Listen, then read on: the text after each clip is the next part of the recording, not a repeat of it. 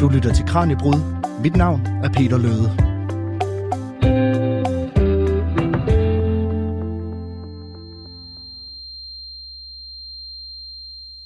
Ej, det, jeg, det er virkelig en irriterende lyd. Synes du ikke?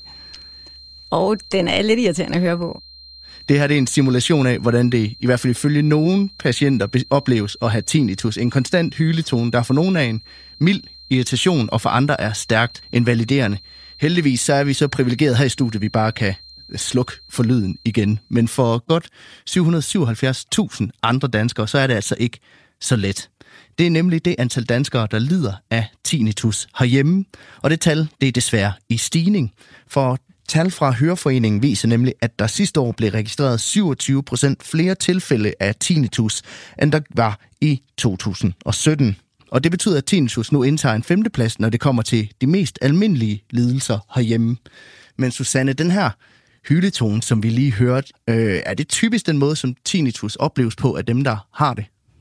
Altså, tinnitus kan lyde på mange forskellige måder. Helt fra den her hyletone, som vi måske traditionelt set tænker, at tinnitus er, til en susen, en brummen, til en knitren, til en lyd, der er i det ene øre, og en anden slags lyd, der er i det andet øre, flere typer af lyde i ørerne.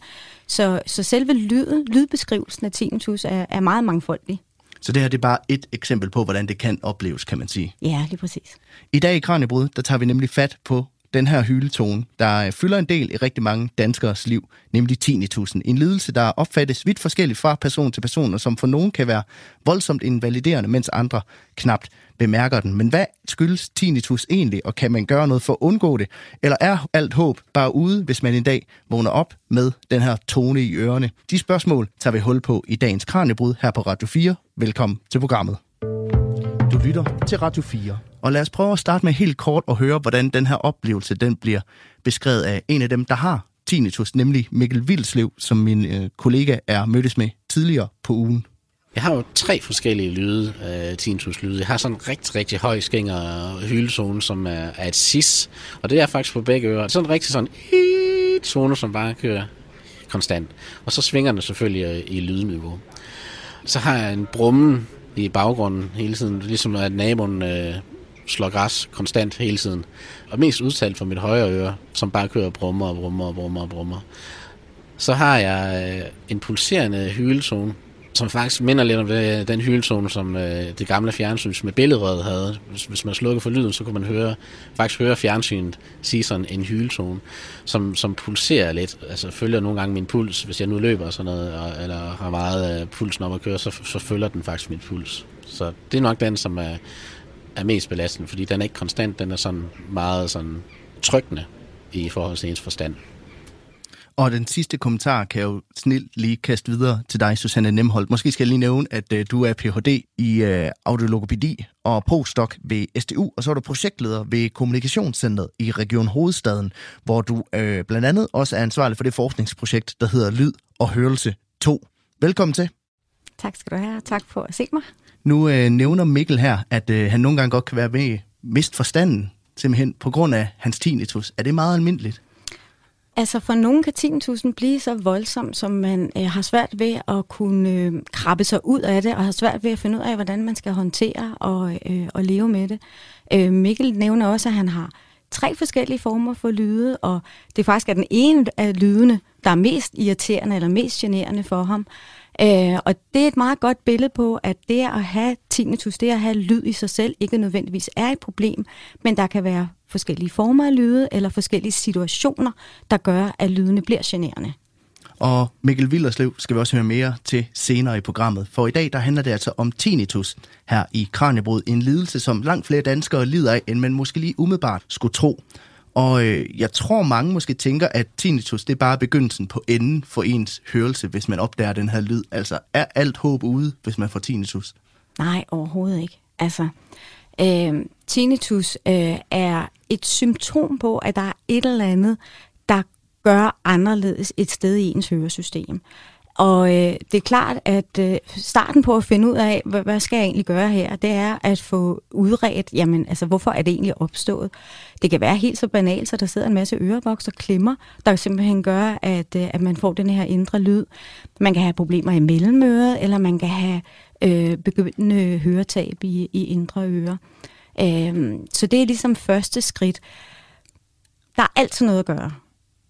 Så øh, det her med at føle, at alt håb er ude, det, øh, det, det skal man ikke. Hvad man ikke skal, det er at google og læse en masse øh, frygtelige historier om, øh, hvordan man håndterer eller ikke håndterer sin tinnitus. Men jeg tænker, vi kommer, vi folder det op ud lidt senere. Ja, vi kommer meget ind på både, hvad tinnitus er, og hvad det skyldes, og hvad der er af behandlingsmuligheder for det også senere i programmet. Men i hvor høj grad er det noget, man kan lære at leve med? Jamen altså, øh, det kan man i, i stor grad. Altså stort set alle øh, lærer at leve med deres tinnitus øh, over et, et bredt spektrum. Og så kan der være perioder i ens øh, liv, hvor at det fylder lidt mere end andre perioder. Men altså fra man har startet med at få sin tinnitus, hvis man så kigger et år eller halvanden frem, så vil stort set alle have, have, have fundet nogle strategier, enten ved hjælp af sådan en audiologoped som mig, eller, eller hjælp selv. Men hvor invaliderende kan det være for dem, der så er allerhårdest ramt af det? Jamen for den lille gruppe, der er allerhårdest ramt, der kan det være rigtig, rigtig invaliderende. Øhm, og det hænger blandt andet sammen med, at man mister en stor del af kontrollen over sit liv, fordi der pludselig er en anden indenfrakommende lyd, som, som tager ens opmærksomhed og koncentration.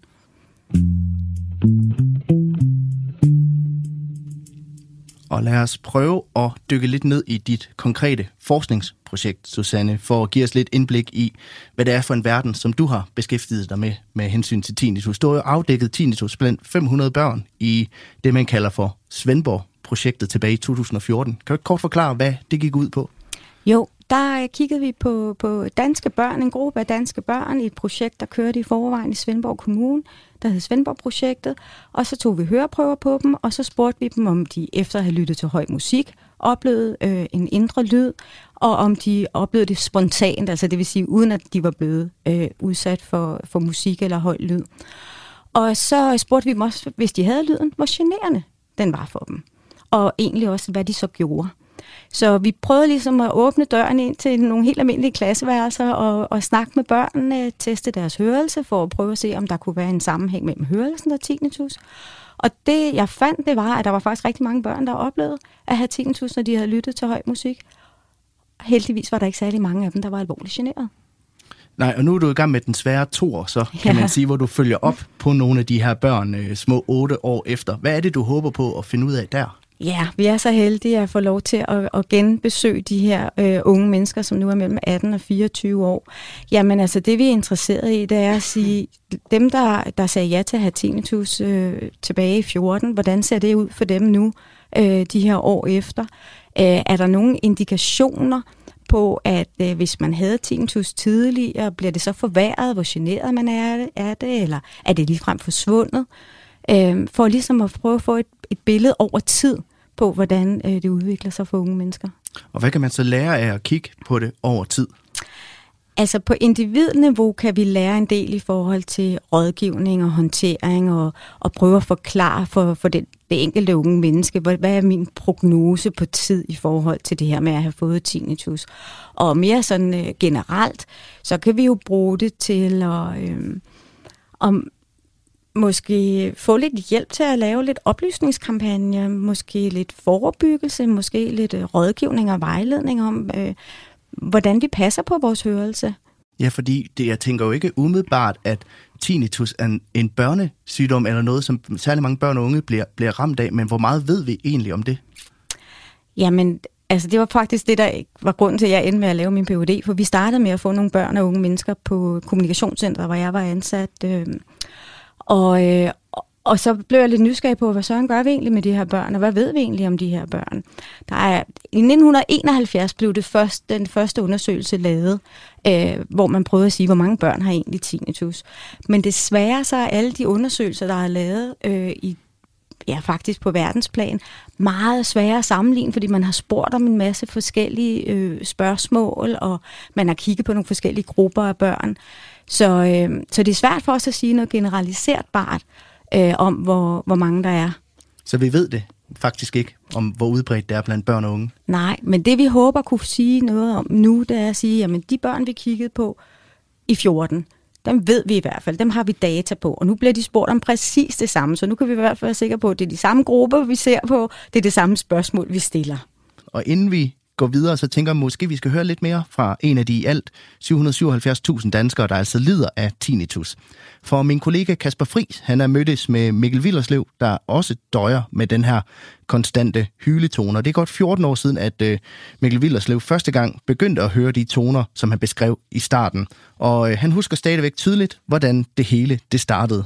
Jeg er jo tromslærer og skal spille en stor koncert. Øh, og jeg spiller i et big band med blæser og kordamer og hele pivetøjet.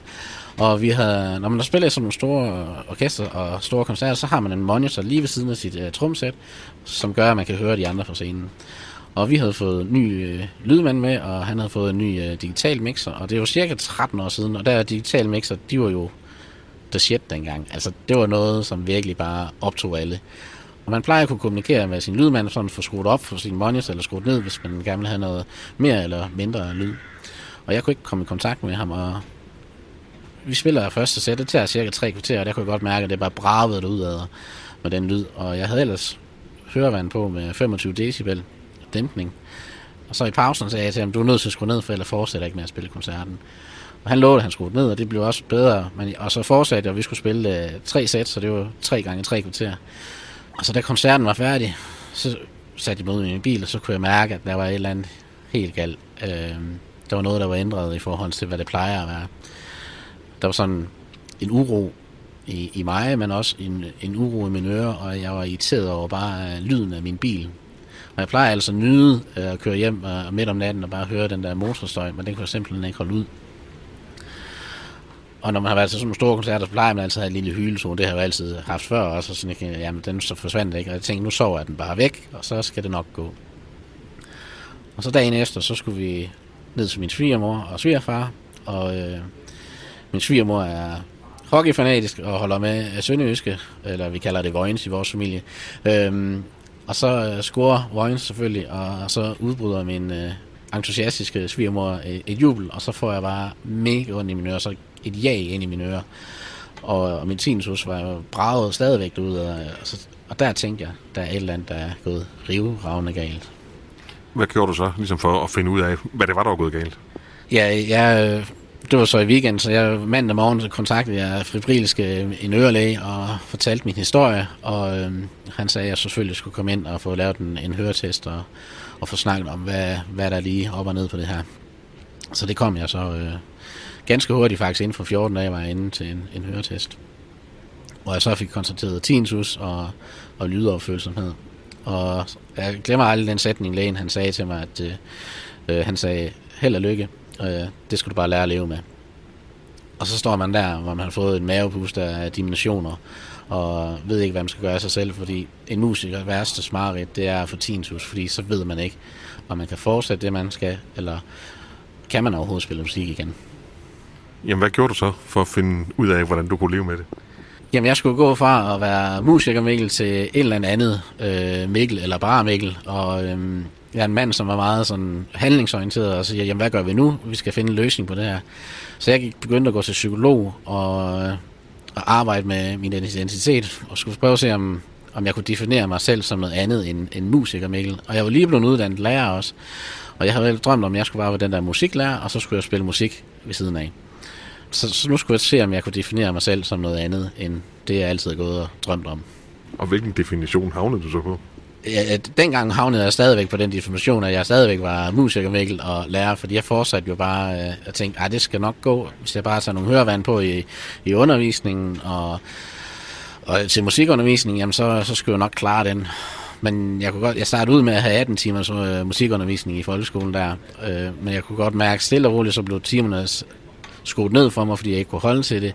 Og jeg sov mere og mere hver dag, jeg kom hjem fra, fra arbejde. Så den der identitetskrise og bearbejdelse var jeg jo ikke kommet så langt med, fordi jeg fortsatte jo faktisk bare musiker Mikkel og, og lærer Mikkel livet-agtigt. Men det er ikke den Mikkel, du er længere, for der er så sket nogle ting i dit liv efterfølgende.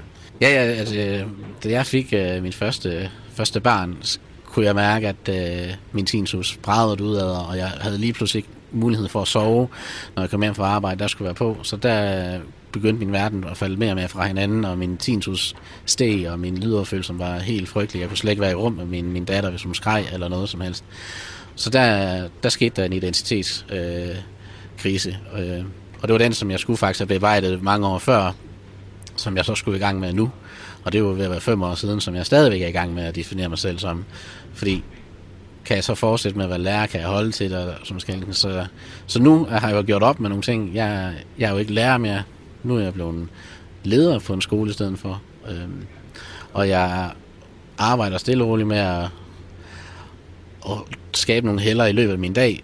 Nu når jeg ikke kender at komme hjem, hvordan kan jeg skabe nogle lydheller og sådan noget. Så der er sket en, en kæmpe proces siden, øh, siden min datter er kommet ind i verden, og du skal takke lov for det. Og hvad så med musiker Mikkel? Er han stillet endelig i graven? Ikke helt. Øh, spiller stadigvæk musik, men jeg spiller ikke tromme mere. Det har jeg jo så gjort op med. Øh, men jeg spiller lidt guitar og synger lidt. Men så er det akustisk opsætning, hvor, hvor støjniveauet er så lavt, at jeg kan være med på det. Men det er ikke sådan sent ud på natten, fordi jeg skal fast min søvn, fordi hvis jeg ikke får min søvn, så brager min tinnitus ud. Og så jeg, jeg prøver på at energiforvalte min dag. Hvor, hvor meget øh, pause skal jeg have, hvor meget energi skal jeg bruge på et eller andet noget, for at skulle være fungerende dagen efter. Og så kan du godt nyde at spille lidt musik en gang imellem. Ja, heldigvis for det. Men trængen til at komme ud og spille de store koncerter er der jo ligger latent hele tiden, men jeg må bare erkende, hvis jeg gør det, så har jeg også en kæmpe stor regning, jeg skal betale, og det kan jeg ikke forsvare over for mig selv, men heller ikke for, for min familie. Og Mikkel Villerslev, han er i dag aktiv i Høreforeningens Tinnitus-gruppe, hvor han blandt andet tager ud og fortæller andre om sit arbejde med at leve med tinnitus. Det var altså min kollega Kasper Friis, der talte med ham her. Og Susanne, jeg kunne se, så snart Mikkel han begyndte at snakke, så skrev du jo helt vildt på, på bloggen. ja. Hvad har du gjort der af tanker til det, han, til det, han fortalte her? Jamen, jeg synes faktisk, at Mikkels historie kunne, kunne vi fint bruge som afsat for at prøve at få en, en forståelse af, hvad det er, der kan ske, når, når tinnitus ligesom øh, træder ind i vores liv. Fordi der er jo ikke der er jo ingen tvivl om, at han starter med at få en eller anden form for øh, støjpåvirkning, der er for voldsom. Så han får belastet hele sit høresystem. Øh, vores høresystem, det vi kalder det auditive system, hænger meget tæt sammen med det limbiske system, som er den følelsesmæssige del af hjernen, hvor vi har vores tanker, vores bekymringer, vores spekulationer, vores øh, følelser måske af irritation, ubehag, angst, og så har vi det, øh, vi ligesom kalder vores kropsalarm, som er det autonome nervesystem, hvor vi kan mærke uro i kroppen og ubehag. Og, og, og Mikkel fortæller faktisk, at allerede i bilen på vej hjem, der oplever han faktisk de her ting. Han oplever både en irritation, han oplever, der er lyde, han ikke kan lide, han oplever, at tingene er, er ubehagelige. Øh, og så kommer alle de her bekymringstanker. Hvad skal der ske med mit liv? Og er det det værste næsten? Er det den her stress eller krise, der, der kommer efterfølgende? Jeg tror, at det er jo svært at sige, hvad der er det værste, øh, fordi det er så individuelt. Men jeg tror, når man, når alting ligesom bliver vivlet op på denne her måde, og at, øh, at Mikkel ender med at gå ud af, af døren hos ørelægen, der siger, held og lykke, det må du bare lære at leve med.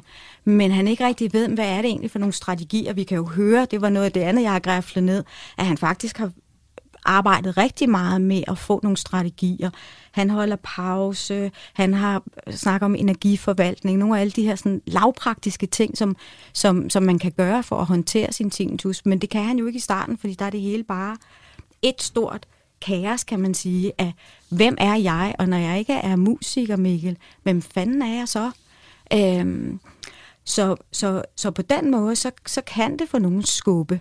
Men hvis man så får styr på nogle af alle de her, som Mikkel jo også har gjort, får styr på nogle af alle de her følelsesmæssige ting, finder ud af, okay, men hvordan kan jeg så definere mig selv?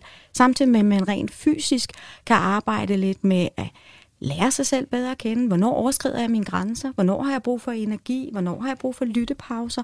Hvad er okay for mig at gøre for at få min hverdag til at fungere? Så bliver det nemmere og nemmere.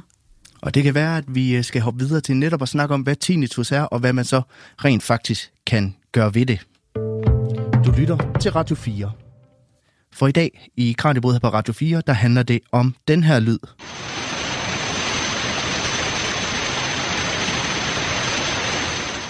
Nemlig tinnitus. For over 700.000 danskere plages dagligt af den irriterende støj, og derfor tager vi i dagens program fat på, hvordan man kan arbejde med og mod sin tinnitus. Og nu hørte vi jo altså, at tinnitus opfattes forskelligt fra person til person, og vi har lige hørt Mikkel, som fortalte sin udlægning af, hvordan han oplever tinnitus. Øh, nogle beskriver det som hyletone, andre som susen, øh, som vi altså hørt her. Og min gæst i studiet i dag er Susanne Nemholdt, øh, Ph.D. i audiologopædi og projektleder ved Kommunikationscenteret.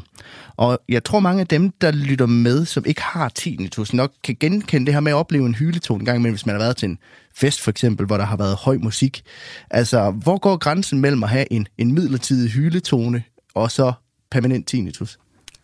Det er et rigtig godt spørgsmål, fordi øh, det kan vi ikke helt entydigt sige. Vi ved, at hvis du har været for eksempel til en koncert, og du oplever en midlertidig tinnitus eller midlertidig hørenedsættelse, du ved, hvor man skal stå og råbe til hinanden udenfor bagefter. Ja, for det fortæller Mikkel jo blandt andet. Han har spillet mange koncerter, hvor han har den her hyletone bagefter, men den ja. plejer at gå væk igen. Ja, ja.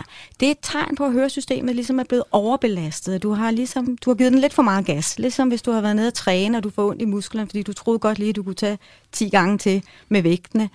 Men hvornår det ligesom tilter, Mikkel siger også selv, jeg troede, at så vågne, sover jeg, og så er den væk i morgen. Og nogle gange så er den bare ikke væk morgen efter. Og det kan vi ikke sige, efter 20 koncerter er det sådan, eller efter 40 koncerter er det sådan. Fordi der er mange faktorer, der, der, der spiller ind. Men hvor meget ved vi om, hvad der forsager tinnitus? Altså sådan lidt, øh, lidt overordnet sagt, så kan man sige, at øh, det er øh, støj og alder. Forstået på den måde, at øh, jo mere støjeksponeret du bliver, jo mere slider du på dit høresystem. Altså særligt hvis du lytter til høj, enten lyd eller støj, over lang tid. Øh, og det andet er alder, fordi vi ved, at vi alle sammen heldigvis, hvis vi lever længe nok, øh, får øh, det, vi kalder presbyakusi, som er en aldersbetinget hørenedsættelse. Den øh, slider lidt på hårcellerne i, øh, i indre ører, og man får ikke den stimuli, man egentlig skal have. Og så tror vi, at det, der sker, det er, at hjernen forsøger at samarbejde og sige, vi plejer at få noget lyd her, så skaber vi en lyd selv. Så den simpelthen går ind og laver sin egen baggrundsstøj? Ja, som så er den indre. Og man kan sige, at vi kan jo ikke forebygge den aldersbetingede hørenedsættelse. Det er vi heller ikke interesseret i, for vi vil jo gerne leve et langt og godt liv. Men vi kan godt forebygge den øh, støjinducerede tinnitus. Hvilken rolle spiller stress så i det her? Det er der faktisk lavet nogle undersøgelser på, øh, hvordan samspillet er mellem stress og, og tinnitus. Man kan ikke en til en sige, at stress fører til tinnitus, eller at tinnitus fører til stress. Men for nogen er der en stor sammenhæng. Forstået på den måde, at hvis deres kalender er helt fyldt med, med aftaler, så opdager de måske ikke, at de faktisk har fået lagt en for stram ugeplan, men de opdager det med, at deres tinnitus pludselig stiger. Øh, eller at øh, hvis de går og bekymrer sig om nogle ting, så stiger deres tinnitus. Har det også noget at gøre med den her forbindelse mellem ens følelsesliv og det, altså det limbiske system og så, øh, og så hørelsen? Ja, der har det helt sikkert, fordi ja, både det og så også ens energiforvaltning. Øh, for det er klart, hvis du får pakket din kalender for meget, øh, så har du mindre energi og eller min, måske mindre situationer eller perioder, hvor du kan lade op energimæssigt igen. Så der er et samspil mellem øh, det limbiske system, dine tanker, dine følelser. Hvis du er hårdt presset, så har du sikkert også mange tanker for at kunne nå alt det, du skal nå.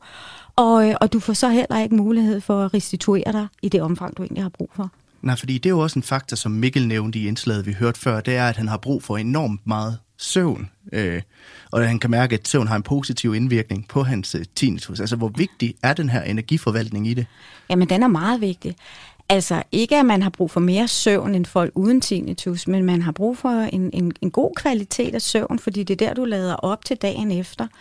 Hvis man har tinnitus, så bruger man helt automatisk noget af ens energi på at abstrahere fra tinnitus-lyden. Øh, og det er klart, afhængig af, hvad for nogle lyttemiljøer du er i, eller hvad for nogle typer af møder, du skal, du skal deltage i, eller typer af arbejdsopgaver, så vil du bruge noget øh, energi i løbet af dagen. Og det er ikke altid, man opdager, at man egentlig har, er blevet for træt. Det er ikke altid, man lige opdager, at man egentlig har brug for en pause. Det kender du måske egentlig også selv, at man sidder foran computeren, så lige pludselig så får man strukket sig lidt, og så kan man bare mærke, hold kæft, hvor er jeg øm i hele kroppen, og jeg trænger egentlig til en pause. Øhm, og hvis ikke man får holdt de pauser, jamen så kan 10.000 komme og, og, og ligesom banke på og sige, hallo, nu er der simpelthen ikke, der er ikke, der er ikke energi mere til, at jeg kan lade være at fokusere på lyden. Og øh, du nævnte jo også over for mig tidligere, at øh, tinnitus ikke som sådan er en sygdom. Faktisk, det er mere et symptom. Hvad er det, det er et ja. symptom på? Jamen, det er et symptom på, at der er et eller andet, der går galt et eller andet sted i høresystemet. Øhm, så tinnitus kan, som vi snakker om det her med, med aldersbetinget hørenedsættelse, tinnitus kan generelt være et tidligt tegn på, at du har en begyndende hørenedsættelse af en eller anden slags. Det kan også være et tegn på, at der er noget galt i dine mellemører, eller som jeg sagde til at starte med, at der bare sidder noget ørevoks. Det kan også være helt det, vi kalder retrokoklært, altså indre øre, det ligner en snegl, derfor kalder vi den koklær. Og i nervebanerne fra indre øre op til hjernen, der sker også nogle forstærkninger af lyd, der også måske kan, være med, kan, kan forårsage øh, tinnitusen. Men er det farligt at have tinnitus? Nej, tinnitus i sig selv er ikke farlig. Øhm, det er klart, hvis øh, det er altid godt råd at starte med at gå til en ørelæge, for lige at blive ordentligt udredt og få sikret sig, at ens høresystem virker som det skal, og hvis man har en lille hørenedsættelse, selvom at den ikke betyder noget i forhold til ens kommunikation, så for rigtig mange mennesker, så bare det at få en lille smule lyd der, hvor man har sit høretab, gør faktisk, at, at 10.000 måske kan sænke sig i 80 eller 90 procent i ens oplevelse, fordi så får hjernen pludselig noget, den kan koncentrere sig om og arbejde med i stedet for den indre lyd. Kurven over antallet af personer, der får konstateret tinnitus, er, som vi har nævnt øh, et par gange i programmet, altså i stigning. Oplever du også, at der er flere, der opsøger dig for at få hjælp til deres tinnitus? Det er lidt svært at svare på, fordi nu har jeg jo ligesom trådt mere og mere ud af det kliniske arbejde og sidder mere og mere bagved. Øh, men jeg kan da se, nu arbejder jeg på Kommunikationscenteret i Region Hovedstaden, og vi har i hele det offentlige regi øh, landsdækkende netværk, øh, blandt andet med øh, dem, der arbejder med folk med tinnitus og, og lydfølsomhed. Og vi ser et øget pres. Øh, vi ser også en øget stigning af folk, der er stresset, så der kan også godt være en sammenhæng der. Men hvem er det så typisk, der, der, der får tinnitus? Altså, andelen af dem, der får tinnitus, stiger. Jævnfør det her med, når først du har en hørenedsættelse, så vil der naturligt også ligge en, en større øh, sandsynlighed mm. for, at du har, har tinnitus. Men dem, der oplever gener af tinnitus, er nok i større grad dem, der øh, ikke har et behandlingskrævet høretab, og som er i erhverv, som måske er i en livssituation med øh, børn, familie, arbejde, der skal, have til at der skal til at fungere, øh, eller andre udfordringer. Og den samme tendens med stigningen, den har man bemærket hos Høreforeningen, for tinnitus er blevet en folkesygdom, simpelthen fordi så mange er ramt, mener de. Og der er faktisk så mange, at kun få andre lidelser rammer flere danskere. Majbrit Gabel Topperup er formand for Høreforeningen og har også tinnitus, men det hun er så langt fra alene om. Det vi kan se, at den øh, nationale sundhedsprofil, der kom i, øh, i starten af 2021, det er, at omkring 777.000 danskere har tinnitus i en eller anden grad. Og det er en stigning, når vi siger på 27 procent, så det, det, det er steget med siden sidste gang, man lavede national sundhedsprofil i 2017. Så det svarer til, at 16,1 procent af befolkningen har, har tinnitus. Det er lige nu, at tinnitus øh, så rykket op på femtepladsen over de lidelser, danskerne hyppigt rammes af. Det vil sige, at det er altså kun øh, overgået af allergi og slidgigt og blodtryk og migræne og hyppig hovedpine. Så, og vi kan se, at helt tilbage fra 2010 har det været i stigning, hver gang man har lavet den nationale øh, sundhedsprofil. Afslører sundhedsprofilen noget om, hvem det er, der bliver ramt? Og det, vi synes, der er mest alarmerende, det er den stigning, der er blandt de 16-24-årige, øh, altså de unge mennesker. Øh, der er det for, for kvindernes vedkommende altså gået fra 4,4 procent til 8 procent i 2021. Og hvis man regner det om, så er det jo næsten en fordobling, altså svarende til 82 procent flere. Og for mændenes vedkommende er det gået fra 6,1 til 9,7 procent. Altså en stigning, når vi regner det om, på, på næsten 60 procent. Så det er ret alarmerende, at vi ser forekomster med tinnitus hos, hos den unge gruppe. Og det er der jo noget, der godt kunne tyde på, at, at, øh, at de kriser lidt med deres hørelse. På hvilken måde? Er, er der nogen teorier om det? Ja, det er der. Altså, der er jo selvfølgelig nævnet sundhedsprofilen jo selv, at hele coronadelen har haft, at flere af de unge mennesker har været isoleret, ikke har kunne være sammen med venner, ikke har kunne leve et almindeligt ungdomsliv. påvirker deres generelle trivsel. Det står der rigtig meget om i den nationale sundhedsprofil også. Og det vil sige, hvis du er isoleret og fejrer dig hjemme alene, så får man måske større fokus på, hvor hvad jeg har der vist et eller andet her, der hyler i mit øre. Det kan være noget af forklaringen. Den anden del af forklaringen kan også være, at at de har lyttet til øh, for høj musik i for lang tid. Altså WHO regner sådan cirka med, at 1,1 milliard unge mennesker gambler med deres hørelse, fordi de hører alt for høj musik, både til koncerter, men også i deres hovedtelefoner. Hvad enten de sidder og gamer eller hører musik på, på deres smartphones. Hvordan forestiller I jer, at vi kan få, få stoppet den her øh, negative udvikling? Altså, vi har jo gjort det, at vi nu har fundet penge til et øh, stort treårigt projekt, som netop handler om, at vi gerne vil gøre øh, børn og unge opmærksom på det her. Øh, vores projekt det hedder Lyd på livet. Øh, det er sådan i dag, at børnene bliver undervist i, i det, vi kalder kramfaktorerne, altså kost, rygning, alkohol og motion, men ikke ret meget om at passe på hørelsen. Og de unge mennesker ved ikke særlig meget om, hvornår er støj skadeligt eller hvornår er lyd skadeligt. Det har vi kunne se, når vi har deltaget på ungdomsfolkemøder rundt omkring, når vi har været på besøg i skoler. Så lige nu har vi faktisk her på 1. april fået ansat en projektleder, som, hvor vi laver to spor, et kampagnespor, hvor vi prøver at køre øh, kampagne ud og gøre opmærksom på, at man skal skrue ned, man skal holde lyttepauser, men også sammen med Alinia, som er dem, der laver rigtig meget øh, undervisningsmateriale til, til grundskolen øh, og få lavet nogle øh, interessante undervisningsmaterialer til de mindre børn. Vi skal have fat i dem, inden de begynder at få dårlige øh, øh, hvad hedder det, lyttevaner. Øh, altså, så det er ret tydeligt, jeg regner med, at børnene omkring 7 allerede får de første mobiltelefoner. Og der skal de simpelthen vide, hvordan omgås vi øh, lyd på en fornuftig måde, så ikke vi skader vores hørelse. Tinnitus kommer jo oftest i forbindelse med et høretab. Øh, så, så man skal jo så også få tjekket sin hørelse, når man oplever, at man har tinnitus. Hvordan gør du selv med din egen tinnitus? Altså, jeg har tinnitus i begge ører, og det har jeg, fordi jeg har en øresygdom, der hedder otosklerose og er opereret. Men otosklerose, der følger tinnitus med, og den er samtidig meget generende. Men jeg oplever også personligt selv, at den forværres kraftigt, når jeg er meget stresset. Og der har jeg måttet gøre mig gode venner med min tinnitus, og faktisk anerkende den og sige tak, fordi at du nu lige går lidt amok. Jeg ved, du har en besked til mig om, at jeg skal til at passe lidt på mig selv og sætte tempoet en lille smule ned. Øhm, og på den måde har jeg måtte prøve at vente til noget positivt og sige, okay, nu er det vist tid til, at du går en tur i naturen, i stedet for at blive ved med at sidde her og hakke dig ud af på computeren. Øh, det er ikke altid, det virker øh, super, men jeg har fundet ud af, at det er en, en, en effektiv strategi for mig på at få min tinnitus til at træde i baggrunden. Så jeg, jeg må jo nødt til at være meget opmærksom på, hvor meget jeg stresser mig selv øh, på mit arbejde. Og Susanne, nu fortæller mig Brit uh, øh, Garbøl øh, Topperup her, at hun jo faktisk på en eller anden måde er blevet lidt venner med sin tinnitus. Altså, kan man, kan man godt det? Kan man godt vente til noget positivt?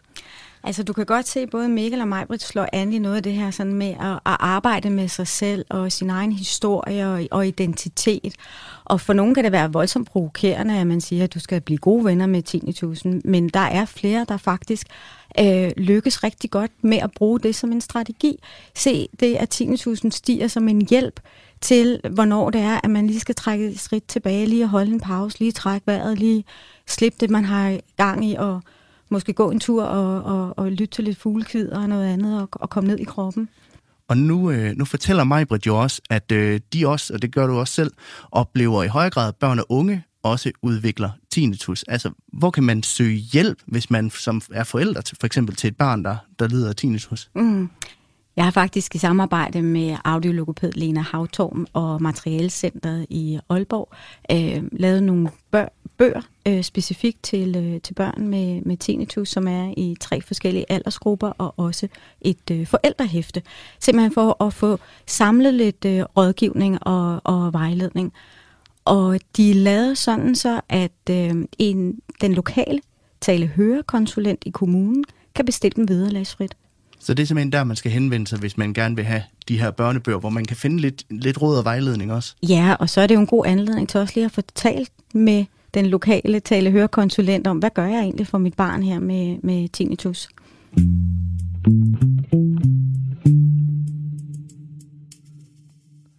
Hvis du bliver hjemsøgt af en hyletone eller har sådan en bulrende baggrundsstøj, der forfølger dig, hvor end du går hen, så har du højst sandsynligt tinnitus. Og du er langt fra alene. Faktisk så lider op imod en ud af seks danskere af den her diagnose. Og for nogen, der er det bare mildt irriterende, og for andre er det mildt talt stressende. I dag i Kranjebrud, der handler det om den her lidelse, der nok efterhånden er gået hen og blevet en landeplage.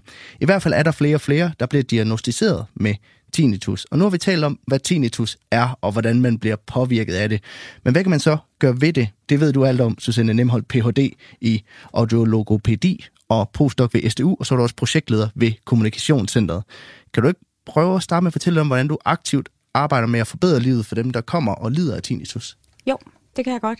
Øh, måske skal vi lige kort definere, når vi siger tinnitus, så siger vi typisk, at det er en lyd, som ikke kommer fra en ekstern lydkilde. Det vil sige, at det er en lyd, man selv hører.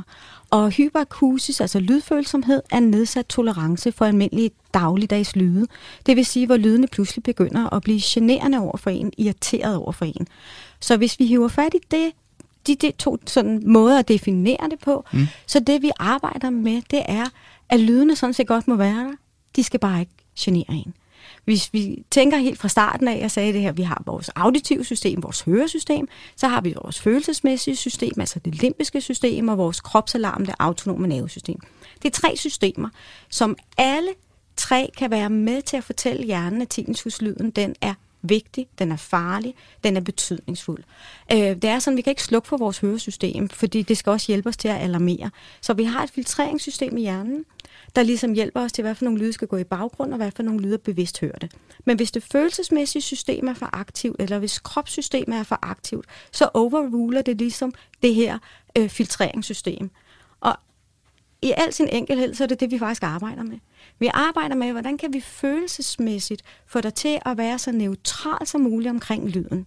Det vil sige, at lyden er der, men du bliver ikke ked af det, du bliver ikke bange, du bliver ikke irritabel, du får ikke hjertebanken og, og, og ubehag. Og øh, hvis man er lydfølsom og har tinnitus, så arbejder vi med lydfølsomheden først. Hjælper hjernen til ligesom langsomt at kunne tåle mere lyd. Der kan man arbejde med noget lydstimulering, at man lytter til noget musik, eller man kan faktisk også få et hjælpemiddel, som er sådan en lydstimulator, som ligner et høreapparat, som gradvist booster høresystemet til at kunne tåle mere lyd. Øhm, så arbejder man med at håndtere følelserne omkring det, og med at finde nogle strategier og nogle alternativer. Noget af det handler om at få taget kontrollen tilbage. Det kan godt være, at lydene er der, det kan godt være, at de påvirker, men de er ikke farlige, det er ikke liv og død. Det, du skal ikke være i alarmberedskab hele tiden. Øhm, så for nogen, der er det lyd, arbejde med at sætte en anden lyd i stedet for. Hvis man har tinnitus, så må man ikke gå ind og maskere sin egen lyd, fordi vi vil ikke snyde hjernen til at lade, som om lyden ikke er der. Vi skal bare finde et niveau, hvor at, ja, jeg kan høre min indre lyd, men jeg kan faktisk også den her lyd, som jeg selv har valgt at lytte til, og som jeg godt kan lide at lytte til. Jeg plejer at sige, at man ligesom får sådan en lydvæg, man ligesom bare kan læne, øh, læne øh, ørerne og, og hjernen opad kan man sammenligne det lidt med, hvis man, det tror jeg, der er nogen, der kender, at man, man måske har bosat sig ved siden af en, en motorvej eller en jernbane, der jo også larmer eller kommer med, med noget øh, støj. Altså er det den samme øvelse, man skal lave, hvor man lærer at ignorere det simpelthen? Ja, altså det er i hvert fald den mekanisme, som, som, som sker. Og, og du kender det selv, tænker, hvis man er på besøg hos nogen, der bor lige oppe af en jernbane eller oppe af en motorvej, tænker man, hold da kæft, hvordan kan de holde ud at bo her? Men når man så har været der måske øh, to-tre øh, aftener i træk på et lille weekendophold, jamen, så har man glemt alt om den der lyd, fordi så har hjernen ligesom scannet, okay, den lyder ikke farlig, den skal jeg faktisk ikke bruge til noget, den kan jeg godt abstrahere fra. Det er lidt det samme, vi gerne vil have med tinnitusen. Og en af strategierne til at gøre det, er også, at man har startet med at være lægefagligt udredt, fordi så kan man klippe alle de bekymringstanker, der hedder, kan jeg vide, om jeg er ved at miste min hørelse? Kan jeg vide, om der sidder et eller andet inde i min hjerne? Øh, kan jeg vide, om jeg er ved at blive sindssyg? Og så få noget hjælp til at, at få nogle af de her strategier, få et forståelse af, få hjælp til, okay, men hvorfor er det, jeg reagerer på den her måde? Jeg kunne godt tænke mig at dobbeltklikke lidt på, nu har du sagt lidelse mange gange. Mm. Øh, fordi jeg er personligt meget påpasselig med at bruge det ord. Fordi som vi har snakket om nu, så er der stor forskel på, om man har tinnitus'en, eller, hvis, eller om man er generet af den. Og selvom man er generet af den, kan man være det fra stort set en gang imellem til hele tiden. Det vil sige, at det her med at sige, at man lider af tinnitus, er ikke nødvendigvis en sandhed. Det er meget sjældent, at man oplever, at man lider af det så meget, som, som, som vi egentlig kommer til at i talesætte det.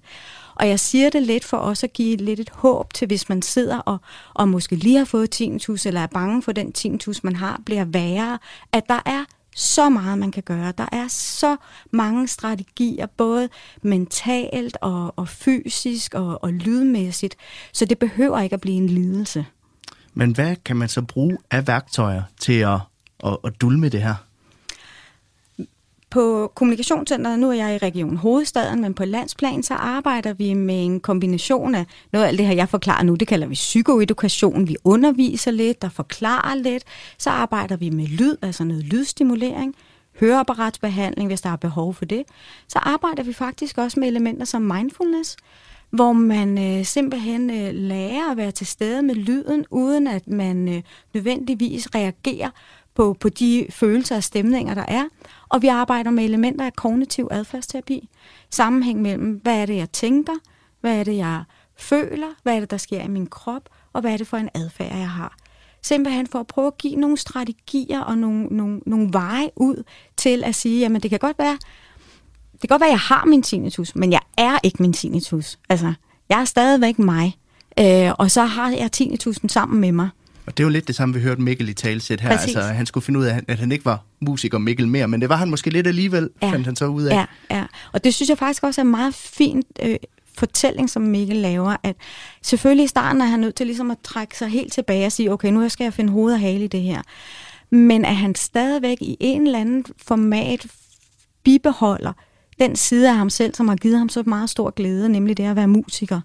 Øh, så kan det godt være, at han ikke kan udleve sin drøm præcis sådan, som han havde håbet det, men at det ikke bliver et enten eller, men at det bliver et både og, bare med den opmærksomhed på, at han ikke skal blive for udtrættet, og han skal have nogle lyttepauser, og hvad der nu ellers var, som han så fint fortalte om.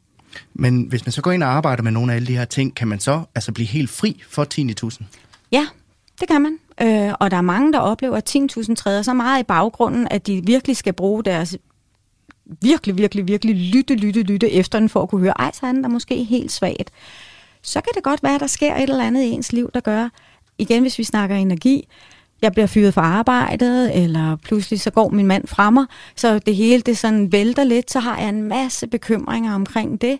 Så den energi, som jeg egentlig har brugt så fint til at håndtere 10.000 ikke er der, går pludselig på alt muligt andet. Og så kan man opleve, at 10.000 den, øh, den pomper op igen. Og nogle af dem, vi får, som kommer tilbage hos os, der siger, nu har jeg levet så fint med det de sidste fem år, nu forstår jeg ikke, hvorfor det er lige kommet.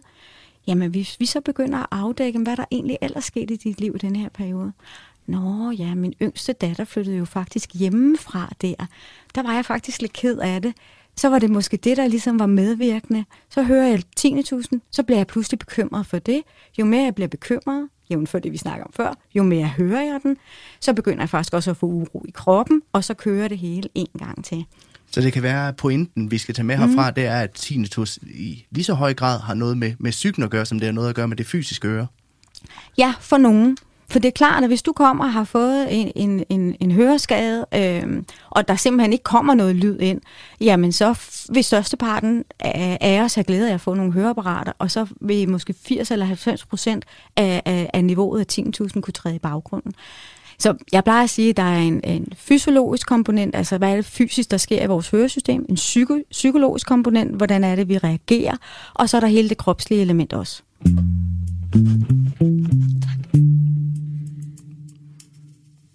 Og Susanne, nu har vi jo talt ret meget om, hvad tinnitus er, og hvordan man bedst muligt kan dulme eller arbejde med sin tinnitus. Men jeg vil gerne bruge de sådan sidste 8-10 minutter af dagens udsendelse på at tale lidt om, hvordan man så bedst muligt kan forebygge, at man udvikler tinnitus i første omgang. Øh, simpelthen, hvordan vi passer bedst muligt på vores ører. Og jeg har en idé om, at sådan nogen som dem her, et par høretelefoner, at det er, det er en ret dårlig idé, især hvis du skruer lydstyrken op på, på max. Altså, hvor meget kan vores hørelse generelt set holde til? Jamen, altså, vores høresystem kan faktisk tåle øh, en del, uden at, øh, at, at det sådan er farligt. Vi har jo ikke nogen grænseværdier i vores fritid, men det har vi på arbejdspladser, hvor hvis vi rører over 85 dB, så, så skal vi bruge, øh, så, skal der, så er det påkrævet, at der er høreværn, og arbejdspladsen skal stille det til rådighed fra, fra omkring øh, 80 dB. Altså jeg plejer at sige til de unge mennesker, når du sidder med høretelefonen på, så skal det være sådan, at din mor og far, de kan få fat i dig, uden at de skal stå og flakre med fingre eller med hænderne og, og prikke dig på skulderen. Det vil sige, at det lydniveau, du har, når du lytter, det ikke må overstige, hvad der er svar til, til normal tale. Øhm, og hvordan ved man så, om man, hvis man nu er til en fest for eksempel, eller en koncert, hvordan ved man så, om man, om man holder sig inden for grænsen, så at sige? Altså igen, så er det jo rigtig svært, fordi vi har de her vejledende øh, faktorer, som akkumulerer sådan, hvor meget lyd kan du egentlig klare på en almindelig arbejdsuge. Men øh, hvis du er til en koncert, og der er rigtig høj musik, og du står lige foran højtaleren, så er der måske omkring 100-110 dB. Det kan du ubeskyttet lytte til 3,5 minut. Ikke længere? Nej. Et, et enkelt nummer? Ja, det vil sige, hvis du vil holde dig. Så et godt råd er, lad være at stille dig lige foran øh, højtalerne, træd lidt tilbage, gå ud og hold nogle øh, lyttepauser, hvis du kan. Øh, vær opmærksom på, at er du et sted, hvor du simpelthen er nødt til at råbe til alle, jamen så er lydniveauet nok rimelig højt. Hvis du er på en bar, så gå ud, gå ud sammen med rygerne og få noget luft ind imellem. Og man kan, vi har talt meget om det her med gode lyttevaner, mm-hmm. altså det her med at bruge høretelefoner i et, i et vist omfang, men hvordan skaber man de bedste lyttevaner? Øhm, ved at bruge sin sunde fornuft. Øhm, lyd og meget af det, som unge mennesker gør, det er, at de lytter jo til rigtig meget musik. Det giver os glæde, det giver os velbehag, det gør, at vi føler os i live. Øh, så man skal bare være opmærksom på ikke at overeksponere. Lad være at have høretelefoner på hele tiden. Sørg for at få lyden lidt ud i rummet også, så er intensiteten ikke så tæt ved. Øh, vær opmærksom på at lave nogle ting, der ikke automatisk involverer, at du skal have lyd omkring dig hele tiden åbn vinduet, gå en tur, få noget luft, lav nogle andre aktiviteter ind imellem. Og hvad skal man så gøre, hvis man mistænker eller tror, man har tinnitus? Øh, træk vejret dybt ned i maven og lad være med at gå i panik, som det første. Og så øh, gå til en ørelæge, for lige undersøg din hørelse. Lad være at gå i panik, hvis han siger, at det må du bare lære at leve med, fordi så skal du vide, at der er nogen, der kan hjælpe dig til at håndtere det. Og hvor skal man gå hen? Jamen, så kan man gå på, øh, på et kommunikationscenter, et tale høreinstitut. Nogle steder ligger det i kommunerne, nogle steder er det i regionen, og det er en del af vores offentlige øh, sundhedssystem. Øh, så det er ikke noget, man skal betale for selv. Man kan få rådgivning, vejledning, noget af alt det, jeg har sagt her, vil man kunne udfylde eller folde ud meget mere individuelt. Der er også mulighed for at få henvisninger til audiologiske afdelinger på hospitalerne og tiden begynder så småt at løbe ud for, for dagens program. Jeg kunne godt tænke mig at høre her til sidst, Susanne Nemhold, hvad er det bedste tip, som du kan give til både dem, der måske gerne vil undgå for tinnitus, men også dem, der, der har tinnitus nu? Mm-hmm. Nyd dit liv, tror jeg. Øh, husk, at selvom at du har fået din tinnitus, så, øh, så skal du nok øh, komme igennem det og håndtere det. Måske kan det ende med at, at, at hjælpe dig til at være lidt mere tro på det, der er betydningsfuldt for dig, at du får valgt det til. Øhm, hvis du er bekymret for, om du øh, overstimulerer dine ører, så spørg dig selv, om det er realistisk. Altså, har du fået nogle uhensigtsmæssige strategier, så skru lidt ned. Hold nogle pauser. Træd lidt tilbage. Øh, og ellers så bare sørg for øh, at leve dit liv. Nyd det. Så simpelthen lyt til dig selv. Ja. Tusind tak, fordi du vil komme forbi her i dag, Susanne Nemhold. Velbekomme. Du lytter til Radio 4. Det var alt for Kranjebrud i denne omgang. Med i programmet der medvirker Susanne Nemholdt, Ph.D. i audiologopædi og projektleder ved Kommunikationscentret og postdoc ved SDU. Husk, at hvis du vil høre mere Kranjebrud, så kan du finde de tidligere udsendelser som podcast ind i Radio 4's app, der kan hentes på både App Store og på Google Play. Og husk, at hvis du har et forslag til et emne eller et tema, du gerne vil have, at vi bringer op her i programmet, så kan du altid sende din idé til kranjebryd radio4.dk. Og nu hvor det er fredag, så kan vi lige så godt tease lidt for næste uges programmer. Her kan du nemlig glæde dig til en rejse ind i Tolkiens forunderlige univers. Vi skal en tur tilbage og snakke om fortidens heste.